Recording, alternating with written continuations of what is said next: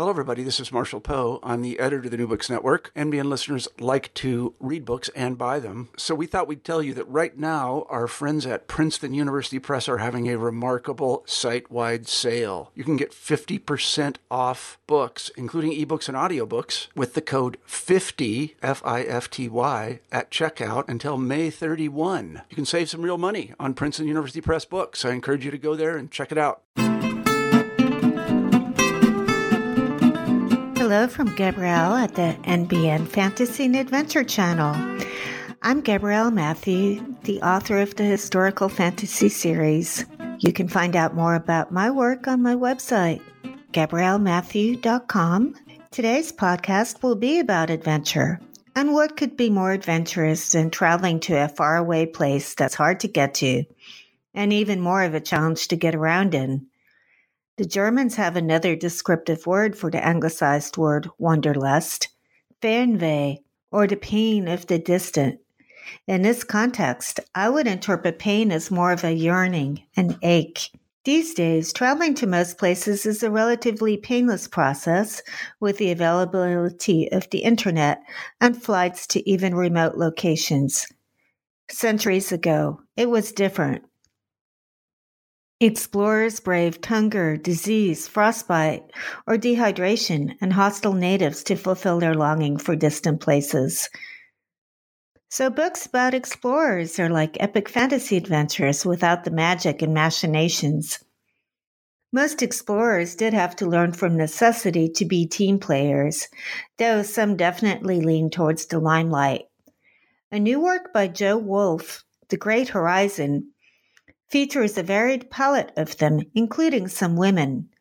Amidst portraits of the well known explorers, such as Sir Ernest Shackleton, Antarctic explorer, and Sir Edmund Hillary, who summited Everest along with Tenzing Norgay, a host of lesser explorers are introduced, such as Dame Freya Madeline Stark, who explored the Middle East beginning in 1928 and was still traveling when she was in her 80s. The Great Horizon was published in association with the Royal Scottish Geographical Society, which enabled Jo to use their archival material, including photographs as well as travel journals and letters. We find out that Børge Ousland always packs an almond cake as a special treat for his solitary explorations of the polar regions.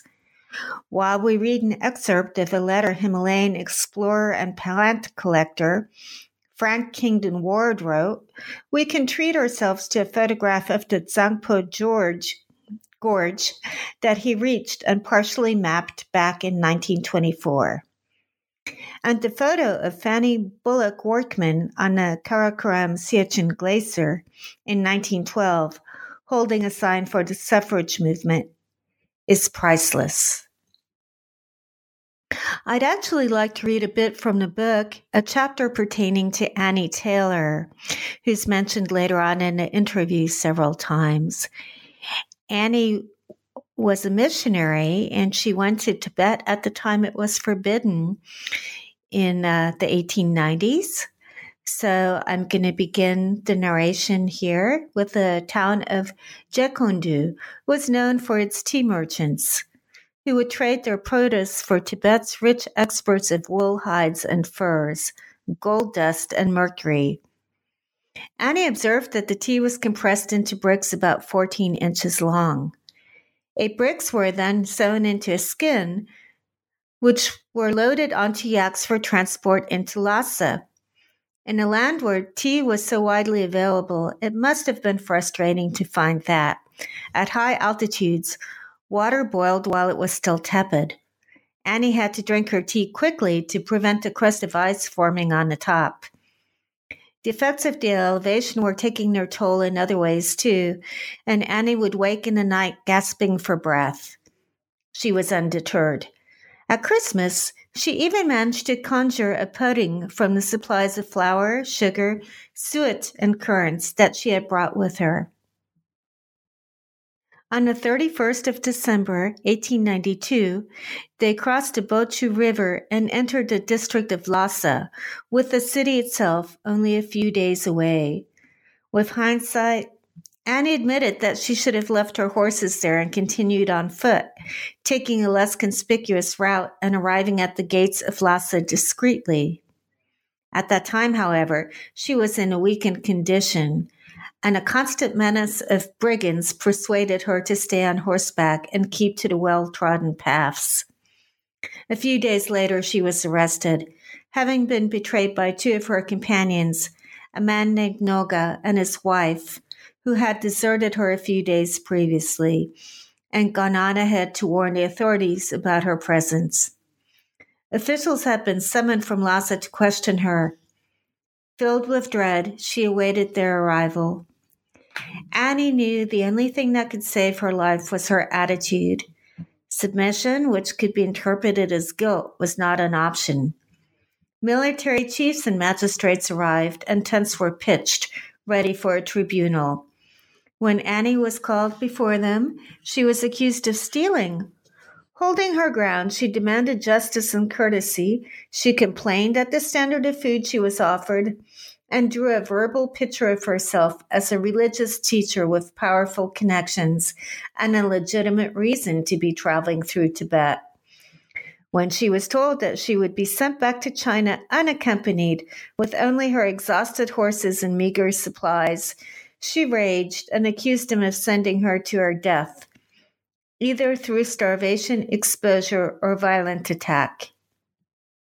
She argued also for the lives of her two remaining companions, Ponzo and Penting, who would most likely be beheaded for helping a foreign intruder if they were taken to Lhasa. Annie's father, who had engaged her in so many verbal battles, might well have been proud. Grudgingly acquiescent, Annie's captors granted her release along with Ponso and Penting. For her return journey, they gave her food, an old tent, two fresh horses, and some silver rupees. They also gave her a guard of ten soldiers to protect her from bandits. It was as much as Annie could reasonably have expected, but her little party was still in grave danger. Two days into the return journey, the soldiers obviously satisfied that they had done their duty, left him with a caravan of traders who were heading the same way. Although there was safety in numbers, Annie was not prepared to travel at the plodding rate of her heavily loaded yaks. So she insisted that she and her two companions ride on ahead. It was a daring and potentially disastrous decision. At a monastery which Annie had passed on her outward journey and where she had received friendly treatment, the attitude of the lamas was now openly hostile. They had been told that Annie was a witch who could see through mountains and locate all the sources of gold. A poisonous rumor originating from Noga and his wife, which had now spread far and wide. Most wanted to stone the strangers and throw their bodies into the river. They were only prevented from doing so by the more rational arguments of the head lama. Annie, looking at the ranks of suspicious faces, still watching her little encampment, thought it wise to move swiftly on. Tibet was now in a grip of winter, so the three travelers camped each night on the snow. Ironically, they risked sunstroke on the high mountain passes. As the drifts became impassable, they were forced to make a detour and lead the frightened horses down a glacier.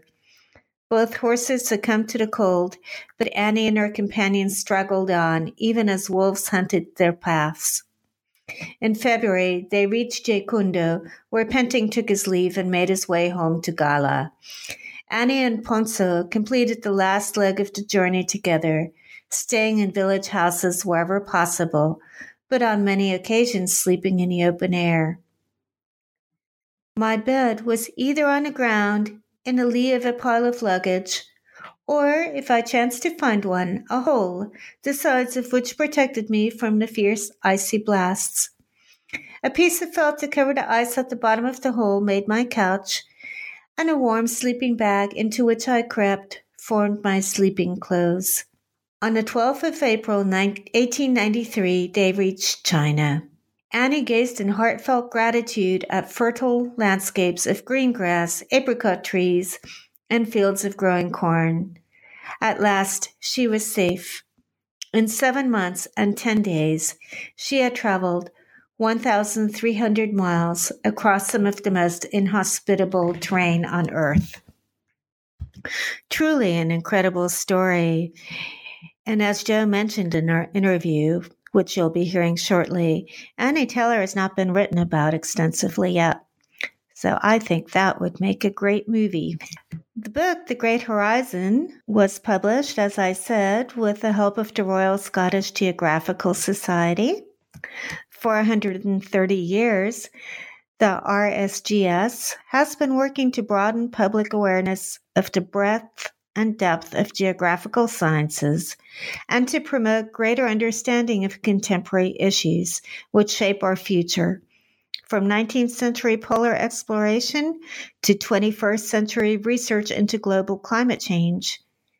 Today, it is an educational charity which promotes an understanding of natural environments and human societies and how they interact. Its vision is to create better stewards of our world by informing and inspiring individuals about the interplay between people, places, and the planet. Their website is rsgs.org. And a little bit about our writer, Jo Woolf.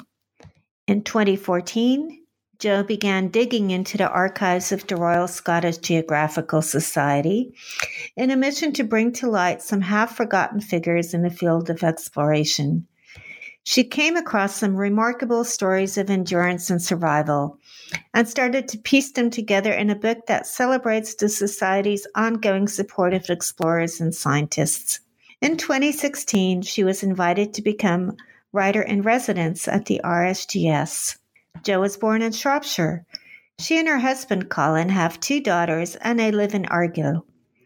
Jo has always had a passion for writing, along with a lively fascination for history and the natural world. You can visit her website. It's thehazeltree.com, and there are hyphens in those words. So it's the hyphen hazel hyphen tree.com, and you can keep up with her there. So I'm going to go ahead and welcome her on the show now. Hi, Jo. Thanks for joining us today on our show. We're going to be talking about your book, The Great Horizon. I'd like to start off with my first question. You've tried to create lively and colorful portraits while still maintaining historical accuracy. It must be a difficult balance. For example, Stanley was sent to Africa to rescue the stranded Emin Pasha, and after three years succeeded, though there was a mishap when Emin stepped through an open window, mistaking it for a balcony door. We are naturally inclined to speculate if Emin was suicidal or drunk. Were there times you had a sense that something didn't jibe with official accounts but had to leave it out due to a lack of evidence? Well, hello. Thank you very much, first of all, Gabrielle, for asking me to um, to have a chat about the book. Um, yes, that's a very interesting question, um, and it's an interesting thing that you picked up there about the story about um, Emin Pasha and Stanley in Africa. And of course, there is no way of knowing whether Emin was suicidal or drunk or just merely confused um, because he'd been through um, quite a long siege um, up until then and he'd just been rescued. He, he, might just have been disorientated. We, we just don't know. Um, and so, yes, there are, there are several occasions where that you really only have one account to go on. Um, and it's usually the explorer's account. Um, and really, sometimes there is nothing to um, to give an alternative explanation. I didn't find any new discrepancies while I was while I was doing my research, but there are several that may never actually be resolved. Um, one I was finding again, um, staying with H.M. Stanley in Africa um, which is really just as simple as the date that he found Livingstone, when he found David Livingstone, because um, it's usually given as the 10th of November 1871, but um, several biographers and people in particular, Tim Jeal, who, who wrote his biography, um, say that um, perhaps both explorers had lost track of the date due to illness, as explorers often did at that time. And so the the meeting, the famous meeting, could have taken place perhaps on the third of November, or any time in between. And there's another source um, that says that maybe Livingstone had suggested that it took place on the 28th of October. So we really don't know. And then, of course, the actual circumstances of the meeting. I mean, everybody knows the, the kind of iconic phrase that Stanley is supposed to have uttered, saying, Dr. Livingstone, I presume. And um, that really, most people think now that that really seems to think that he later um, conjured out of his imagination, possibly for the consumption of the, the newspapers and to, to possibly make a, a, a very important meeting even more colourful. And, and it, it, sort of, it has a very kind of British flavour, doesn't it, really? The both gentlemen doffing hats there in the African. Yes, jolly nice to meet you. yes. Yes, exactly. You know, it was all very, all very British and polite, and you know, um, and that's of course the the um, the impression that Stanley, in particular, wanted to give. You know, that he, in spite of the extremity of the the circumstances, um, that he was in command of himself, and it was all very um, amicable. And of course, it was amicable. Um, but actually, um, he found Livingstone in, in, quite a reduced state of health. You know, Livingstone was not very well at all. And, um, you know, in a way, Livingstone became, just while the short time Stanley was there, I mean, Stanley came to admire him very much, almost like a father figure, I think, really reading between the lines. Um, and so, you know, when you get down to the actual sort of reading about it from various perspectives, it, it, becomes even more interesting than that. You know, that there was a, a lot of feeling between the two men. And um, when Stanley did actually leave Livingstone, because he was very reluctant to leave him, he wanted to bring him with him because he thought he was he obviously was there to save him, to bring him out. Um, but Liv- Livingstone wasn't going to go. He wasn't going to leave his um, his kind of his life lifetime's mission, um, which was to try and um, really prevent slavery. He wanted to try and stop the slave trade, basically, and to call the world's attention to it. Uh, he persuaded Stanley to go um, and said, "Well, look, just leave me here, and tr- and you you be my messenger." Um, and you know, Stanley writing about it afterwards was quite emotional about leaving him, and I do believe that part of it. I think Stanley was, whatever else other people say about him, I do think he was an emotional man. He was very caught up with the emotions of Livingstone and his um, self imposed mission um, that he was putting before his own life and everybody else's, really. Um, so, yeah. What I hear you saying is that the surviving accounts that we have, the historical accounts, are either written by the explorer or perhaps by someone who admired the explorer and had a vested interest in making the explorer into an even greater figure. And so it is hard to know the truth because the there is no absolute truth. We're looking at a story through the perspective Absolutely. of whoever yes, wrote it. That's very true. And of course, you have to remember with Stanley in particular that he was a journalist. You know, he was employed by, um, I think it was the New York Herald. I can't remember exactly. It was a, it was a, an American newspaper uh, that he was employed by to actually go and find Livingstone, and he was there to um, to try and you know make a good story, and he was a very good storyteller. Um, and of course, yes, I mean we're you know we only have sometimes the accounts of explorers or the people who were employed to write a good story about them. Um, you know, and and in a, I mean it, that reminds me as well of of um, somebody like Robert Peary, who was an American um, an early polar explorer. He wanted to find the North Pole. I mean, that was that was his life's mission, really. Um, and he took himself off, and he claimed that he had he had journeyed to the North Pole in 1909. Um, but of course, his claim couldn't be substantiated because he didn't have um, enough witnesses there who could corroborate his story. And it later well, yes, this is the thing. And of course, the equipment that he was using was very basic and rudimentary. And um, it was later, um, I think, it, I mean, obviously, there is no way of knowing absolutely exactly where Peary was standing when he was claiming to, to be at the North Pole. Um, and there was another rival, just to complicate it um, still further, there was another um, American called Frederick Cook, who was also heading for the North Pole and claiming that he had stood there too. And it's, it turns out that he also um, was claiming falsely North Pole. So we had in the same year both these two rivals um, vying for attention. And it was only decades later that um, a modern, a fairly modern day polar explorer, Sir Wally Herbert, was actually given access to Peary's journals. Um, and he examined them and mapped his journey. And he, being a polar explorer himself, he could almost he actually walked in his footsteps, and he he concluded that Peary may have been as close as sixty miles um, to the North Pole, but he he was most likely not standing at the the North Pole at the time. Um, so it's all you know. It is very circumstantial, and there is always a certain amount of ambiguity. There's always some kind of give and take, and, and there's that's what I like about exploration. Really, it's not black and white. It's like the Everest story too. It was hard to know uh, who made it to the top when they don't get back down alive. so Exactly. I mean, that's the ultimate thing with George Mallory and, and Sandy Irvine, you know, that nobody will ever know um, what happened. Well, you present an array of colorful extroverts as well as more modest and thoughtful ones. One of my favorite adventurers was Frederick Marshman Bailey, who assumed a cover identity, and he actually convinced the Bolshevik secret police in Tashkent to hire him. And his mission was to find the elusive Frederick Marshman Bailey, who happened to be standing right in front of them.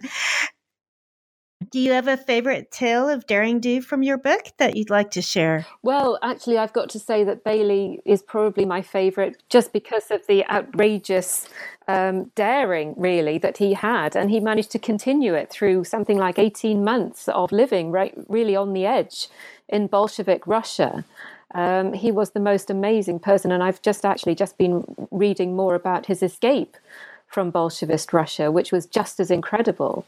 Um, but if I picked, if I had to pick another person, it would be um, Sir Alan Cobham, who was a a dashing um, aviator, a pioneering aviator in the 1920s and 30s, and his whole life really was an example of daring do. Um, because he flew this tiny little de Havilland biplane. He was actually a test pilot at one stage, um, and he flew this little de Havilland biplane, and he had this this um, dream of proving that air travel was safer and faster and more efficient than travel by ship. Because, of course, in the 1920s, um, there was no real such thing as, as you know air travel to worldwide destinations. Everybody went by um, by ship, by steamship to um, places like you know Australia, India, Africa um, Cobham decided that he was going to prove that it was feasible to fly there. Um, and so that's exactly what he did. He convinced, um, he was lucky because he had um, a series of quite wealthy sponsors, patrons who were willing to go with him and, and sort of fund his flights and his adventures. And so he mapped out routes um, by which he um, took his little biplane in various stages across Europe, down through the Middle East to um, to the Far East, to Australia. He flew it to India and all around India and to South Africa. And he managed to do that, um, even though he, on several occasions he was flying this, this little plane, which was so vulnerable in many respects to the, to the weather and to the elements. Um, I mean, for one, on one, one particular example that I'm thinking of, um, he managed to crash land it into a snowy hillside in the Carpathian Mountains.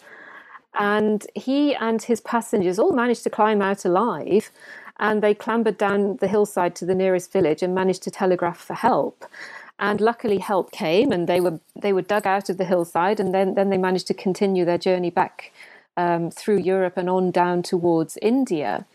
Um, but you know, on pretty much every stage of his journey, Cobham was dealing with some kind of potential disaster. You know, he was hanging. Everyone was hanging onto their seats in, in a sort of a white knuckle ride at the last minute as he tried to land it in some desperate place or another, or um, or something was just about to catch fire, or he was being fired on, or something. And um, you know, it was just amazing what he did. I mean, for example, when he got to the Himalayas and he had a little bit of free time, he thought, well it would be quite fun if I could fly over Everest. So he hired somebody as a navigator and a photographer, and he took this little biplane. Remember, it's like an open cockpit.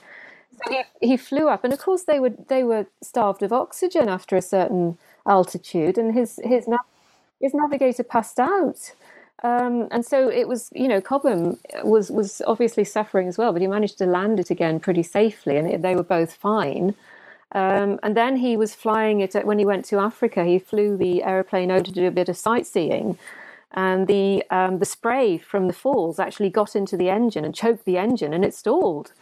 And so there they were plummeting down these falls, um, staring death in the face, as it were. And he was pulling back on the joysticks, trying to stop the stall. And, and the engine managed to catch just at the last minute. And um, he pulled it out and, and, got them got them back up to safety.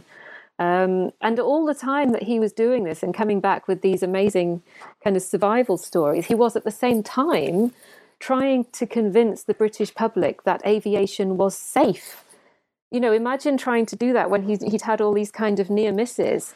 He wanted to prove that it was perfectly safe and relaxing and feasible for people to go on these long distance journeys. Um, and that it was much more simple and, and cost effective than travel by sea. Um, so, with him. Yes, exactly. and yet, you see, this is the thing: nobody ever actually died. They just had a they just had a very exciting time. So he, I don't think he ever actually lost anybody. You know, it was ah no, he did. There was there was he lost um, an engineer because that was that was not his fault though because they were shot at, um, and his engineer was was hit and wounded. Um, but um, but yeah, I mean, he was an exceptional aviator. I mean, he flew an aeroplane as if it was part of his body.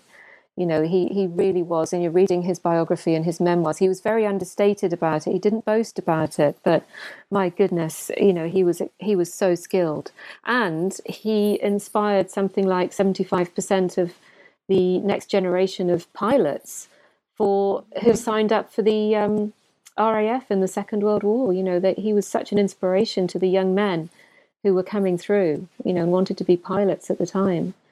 That's a good thing yeah. because they definitely needed them and they certainly the did. Second World yeah, War. Yeah, mm-hmm. exactly. So you know, so many of these these explorers are influential in so many. Well, and there weren't really. just so men explorers. There were actually a few women explorers. I was happy to read about those. I did note that some of them from the 19th century often began their work late. For example, Mary Kingsley did not begin exploring till age 30 when the death of her parents freed her from the role of caregiver. Can we speculate that it took much longer for a woman to reach a social position which made it possible to carry out her wishes? Yes, I think that is a good point, and I think that is the case. Um, and I think some of the women were actually born into a social position which made it possible to carry out their wishes. Um, and uh, particularly with Mary Kingsley, I mean, she had obviously received the inheritance of her father, of her parents, so that gave her the um, that gave her the funds in order to buy her passage um, to Africa.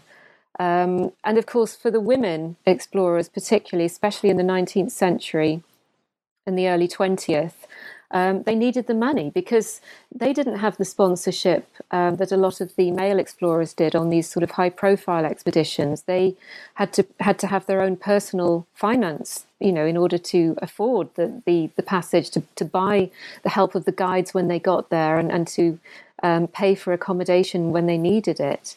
Um, so money was a very important factor for them, you know, as well as the independent spirit to actually, you know, stimulate them to go in the first place.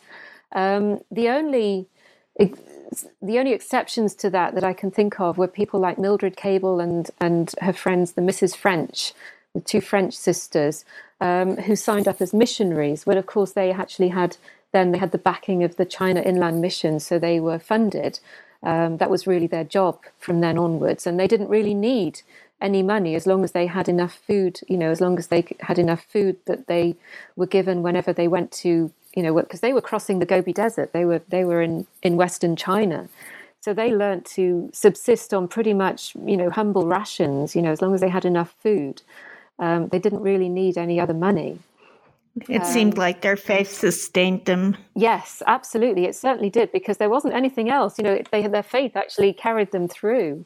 Um, and I think that was also true of Annie Taylor. You know, it was the determination. She was. She also was a, a missionary. You know, the one who got into Tibet when she really shouldn't have been there and, and wanted to try and, and get to the Dalai Lama. And it was really that determination that kept them going. And and a lot of these women, I think, also were from households which would have had at least a few servants.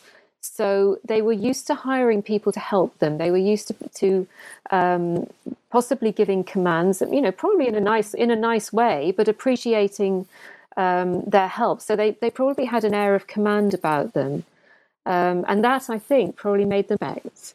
So, you know, people like Isobel Wylie Hutchison, for example, who went off to Greenland and then um, Alaska and Arctic Canada, she came from quite a privileged background and she was lovely. I mean, she didn't have any self importance about her, she treated people equally. But from the point of view of how she carried herself, she had a certain air of respectability about her that you wouldn't, you know, there was almost a line that you wouldn't cross with her. And I think it was that with with a lot of these women, I think they had a sense of um, a sense of their own. Uh, presence really they had a presence you know and and you know they they they seem to be able to. well to, we were on a um, topic of money people, so i was going to go um, ahead and skip forward to time. our last question and i think people could see that we were talking about how some explorers had their travels underwritten by institutions or governments who had specific goals in mind such as acquisition of natural resources or expansion of contested territories and others found themselves in dire financial straits. Free spirit Dame Freya Stark arrived in Resht on the shore of the Caspian Sea with only ninepence in her pockets.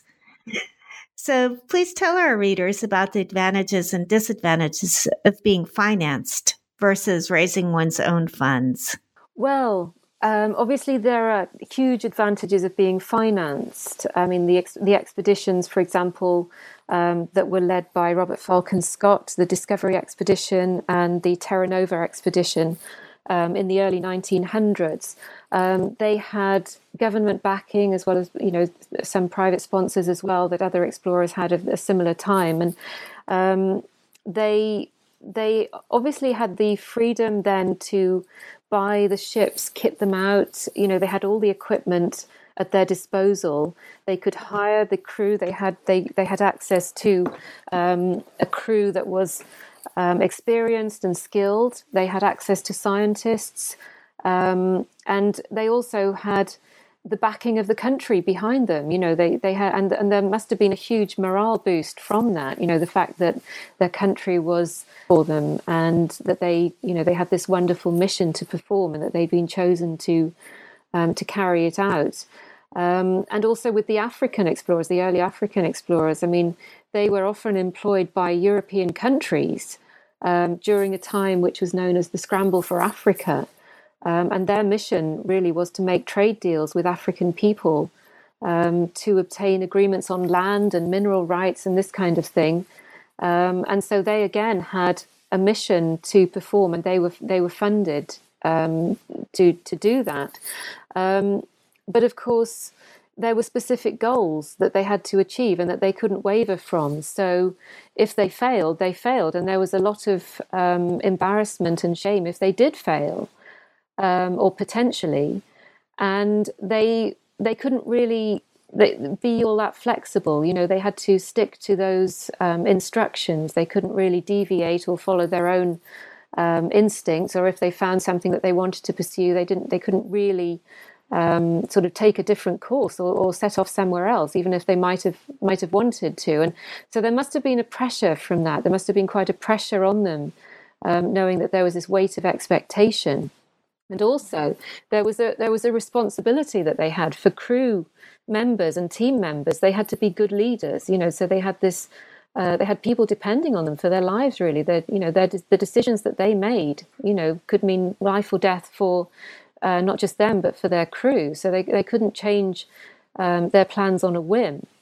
Um, so you know that there really were huge advantages, but disadvantages as well, as far as I can see. Um, and yet, the in particular, you were saying about the women, and the women are the ones most of the time, not all of the time, who were sort of financing their own expeditions. Um, they could go where they wanted, of course, you know, because they weren't they were only accountable to themselves. Um, they could stay as long as they wanted, and they didn't have to have any reason at all to go, just because you know, as, as Freya Stark says, you don't really need a reason, just that you've never, you've never been there. That's, that's all, all the reason you need. And as long as they could afford to buy food. But even Freya Stark, you know, she didn't really care that she only had ninepence in her pocket. I think she thought that was, I think she thought that was wonderful. Um, and, and she was, she had such a charm about her. She could charm her way into anybody's um, good books, and she certainly did. You know, she charmed her way out of many potentially lost. And it was a lovely time from that point of view, I think, because um, women explorers in particular were offered hospitality um, wherever they went. You know, they, they seemed to have um, this knack of being able to find somewhere to sleep or some family or some, you know, village that would give them a meal and, and a bed for the night um, in exchange for their their own company, in exchange for their stories, and and it was a sense of exchanging stories and exchanging um, identity. Really, you know, a lot of people that Isobel Wylie Hutchison stayed with in Greenland. Um, had never seen a Scotswoman before. She was she thinks she was the first Scotswoman who actually set foot in Greenland. So there was a lot of interest in her. So she was she was a kind of a minor celebrity there. Everybody wanted to meet her, and she was very modest, but of course she she was quite happy to share her own stories from back home, and and um, there was this kind of exchange going on, um, and so you know women explorers could be as free as they wanted. They could they didn't have to um, come back by any time. They didn't have to um, account to anybody for their for their travel or anything. They were they were just able to follow their instincts, and they could travel solo as well. They didn't have to um, well, apart from if they needed, you know, if they had big sort of baggage to be carried, as Mary King, Mary Kingsley did, yeah. Um, so really, I would say, you know, in a sense, you could argue, argue that that was the true spirit of travel. You know, that they um, just travelled when and where they wanted to. Um, and of course, when they came home, they became a lot of them became travel writers, and they lectured in order to earn money. So they made a, a, a nice career out of it. So we were just talking about how uh, the explorers that were on their own without the backing of the government, perhaps, or not representing business interests, how these were often women who were uh, contacting people uh, kind of in a more personal sense perhaps swapping stories. So that leads into the next question, which begins with an example about Rosie Swale Pope. She began a journey around the world in 1950, in, at age 57. She describes meeting a desperate man who held a blade to her throat and demanded her phone. She talked to him gently until he released her and the French sisters, who were traveling with Mildred Cable quite a bit earlier, had a similar hair raising encounter with a Chinese bandit. And so, do you think the ability to communicate with others in a soothing fashion is as important as great strength and rude health? Yes, very much so. I mean, you could argue that it's that it's even more important because, um, you know, they it saved their lives on on both of those occasions. Um, and I think uh, certain certain kind of self belief, you know, self command um, that both uh, Rosie Swale Pope and the French sisters and Mildred Cable had. Um, I wouldn't say that they were fearless because they certainly knew what fear was, um, but they were driven by this this genuine love of people um, they they could see beyond the apparent evils of people, and they could talk to them in a loving way, in a forgiving way. I mean, it sounds incredible considering the situations they were in, but that is what they did, um, and they could talk themselves out of um, potential harm in that way. And it wasn't just that one occasion, you know, particularly with Rosie Swale Pope. I mean, she had to talk herself out of a lot of situations across Siberia and Russia, and, and obviously the French sisters as well, and Mildred Cable, you know. But they had this this kind of lifestyle, this life belief that something was something bigger than what they could actually see was was protecting them. Um, and then again, there were people like um, Frank Kingdon Ward, who was the plant collector who went across to the, the Himalayas and Tibet. I mean, he knew how to party most definitely, you know, and he could talk himself out of any situation as well um, with the Tibetans. I mean, there was one occasion where he was being entertained by some villagers somewhere in the Himalayas, and he he says anyway that by mistake he managed to get married to the daughter of the house during the course of the evening.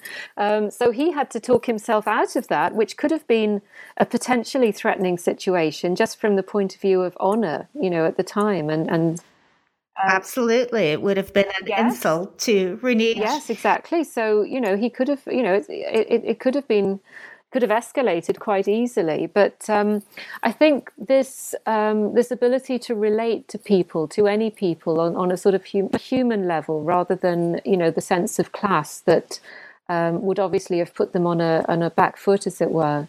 You know, people, you know, the the ability to see the other people as as humans and relate to them. Um, and to share their hospitality and, and to be genuinely interested in them. And I think that is a common theme with with these people, you know, male and female, that that they um, that they could see through all the sort of um, possibly the prejudices that were rampant at the time, and um, and view these people that were that were offering just offering them simple kindness, you know. Um, and again, we've got people like Bertram Thomas, the um, the desert explorer. I mean, he had to negotiate with hostile tribes in order to get himself across the um, the Rub al Khali, the, the great southern desert. And his life was on the line many times. And, and of course, he obviously had to be fluent in the languages that they spoke, but and he also had to understand their culture. You know, that was another very important thing that they had. He had to understand their code of honor um, and negotiate on their terms and understand what they were bound to, um, as well as being very persuasive and gentle. You know, he had to be determined and and flexible. Um, and that's really what gained their respect you know in so many ways as if he could the, these people who could bring themselves to the to the level of the of their hosts um, they were the ones who could strike up the best relationship and those are the ones who survived. Yeah. There were probably many deaths as well people who didn't come back who found themselves in very dangerous situations and reacted with violence. Mm-hmm. well most of the explorations in the book, of course, are far horizons, places like the Gobi Desert or the Antarctic or Tibet. But in 1922, Marion Newbigin argued that exploring Europe was overlooked as, and I quote, the really superior person is apt to feel that distance, difficulty, or great cost alone can justify a journey.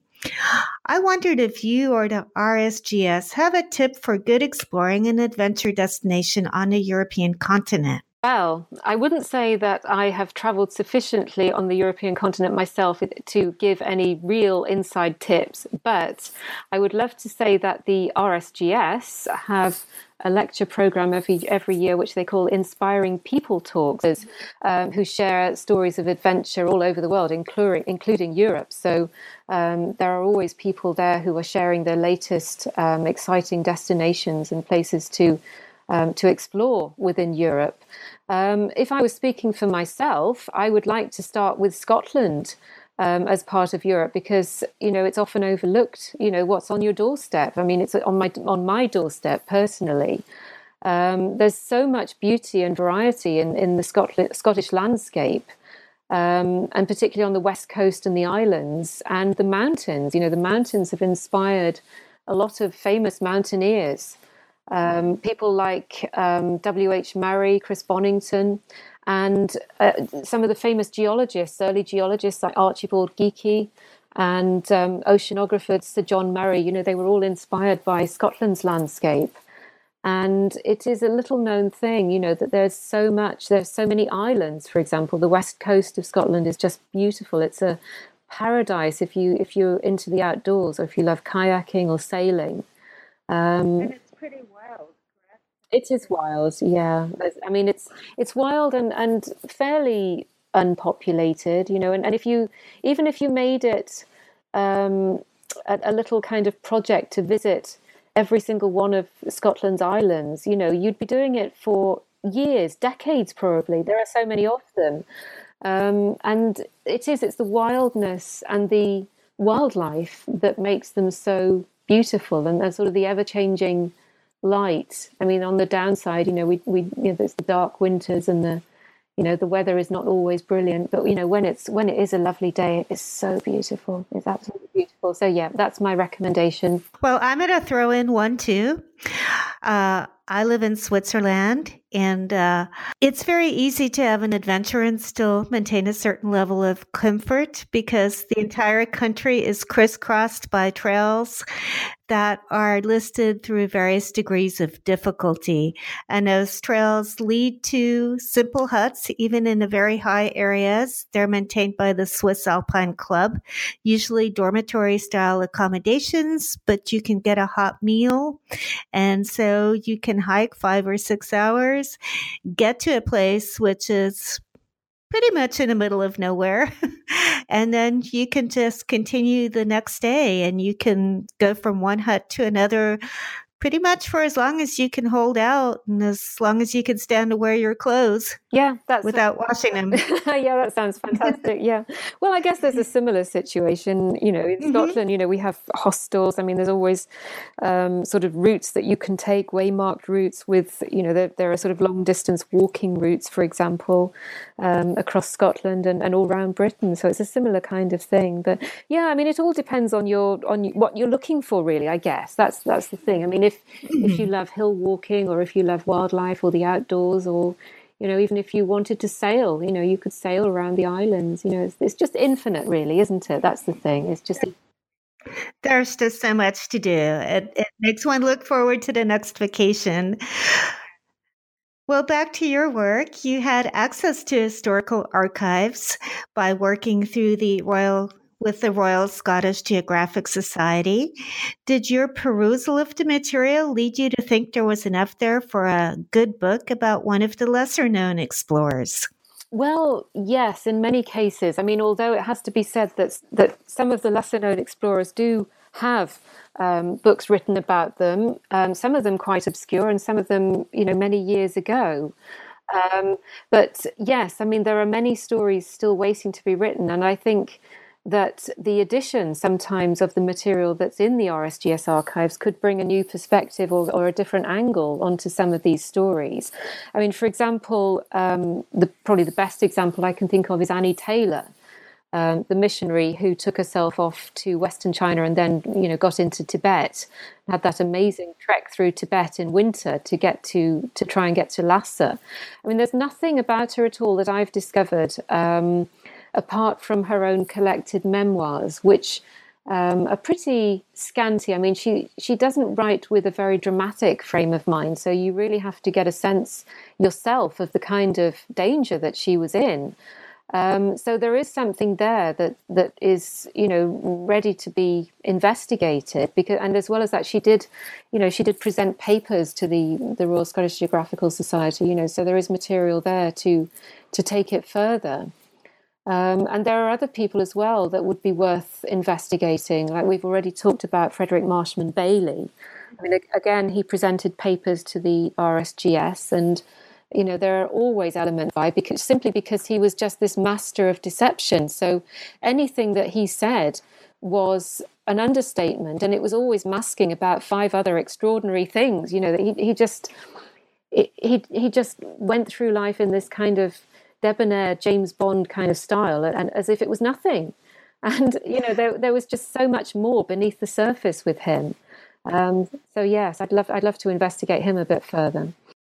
I could picture Robert Downey Jr. with a British accent playing him for maybe a bit of a laugh, not truly historically accurate, and you know, taking some liberties here. That would there. be perfect. I think his I think his story is is just crying out for some kind of you know epic um, movie treatment because it is just amazing. His his um, his life story, incredible. Yeah, and and and of course, you know, you've got to say that, you know, some of the contemporary explorers, you know, are at the same time not forgetting um, other people in the book who are still, you know, who are exploring now at this precise moment. Their their stories are still works in progress, you know. So um, some of them don't yet have biographies written about them. Some of them perhaps have written autobiograph- autobiographies to date. Um, but you know, they also um, are waiting for um, you know some kind of, of written account of, of their own doings. So so yeah. So what are you working on these days, Jo Well, at the moment, I have just finished um, doing some lectures for the RSGS. So that's what I've been doing over the last couple of weeks is actually going around Scotland and, and talking about the book and some of the explorers that inspired it. In the meantime, I am doing a bit of writing for the RSGS in, in terms of supplying some material for their magazines, which is an ongoing thing, and writing blog posts for their email newsletter. And I'm also collecting material for um, my my next project, which I am thinking about, and I have a particular interest um, in women explorers. So that's that's my particular field of interest at the moment. So at the moment, I'm just compiling lists of interesting people um, over the last sort of 150 years or so, and, and you know, obviously contemporary explorers as well. There's some fascinating um, potential characters there to to take it further. So so yes, but in the meantime, as well as that, I'm, I'm you know, I've still got a, a library of books here that I'm dipping into and finding more about because, you know, the the 50 people that I've written about it necessarily in the book are quite short, and there's so much more to tell, and I'm constantly finding more and more about them and you know the things that they did. And it, it, they are all without question without exception you know still astonishing me in so many ways. It's just a joy really to read about them. Well it sounds like you've been quite busy and thanks so much for fitting us into your schedule today. It's been a pleasure. Well it's, it's been my pleasure and thank you very much for asking me and i've very much enjoyed chatting about it with you Thanks for joining us today on New Books in Fantasy and Adventure for my interview with Jo Woolf, the author of The Great Horizon 50 Tales of Exploration. You can find out more about Jo on her website, www.thehazeltree.com, and there's hyphens between the hazel and tree. I'm Gabrielle Mathieu, the author of the historical fantasy Falcon series, which includes The Falcon Flies Alone and The Falcon Strikes. I blog about travel and other things which inspire me on my website, GabrielleMathieu.com. That's kind of an unusual spelling. G A B R I E L L E M A T H I E U dot com. You can also follow me on Twitter to get updates about new podcasts and more. I'm on Twitter at Gabrielle Author, G A B R I E L L E. Goodbye till next time.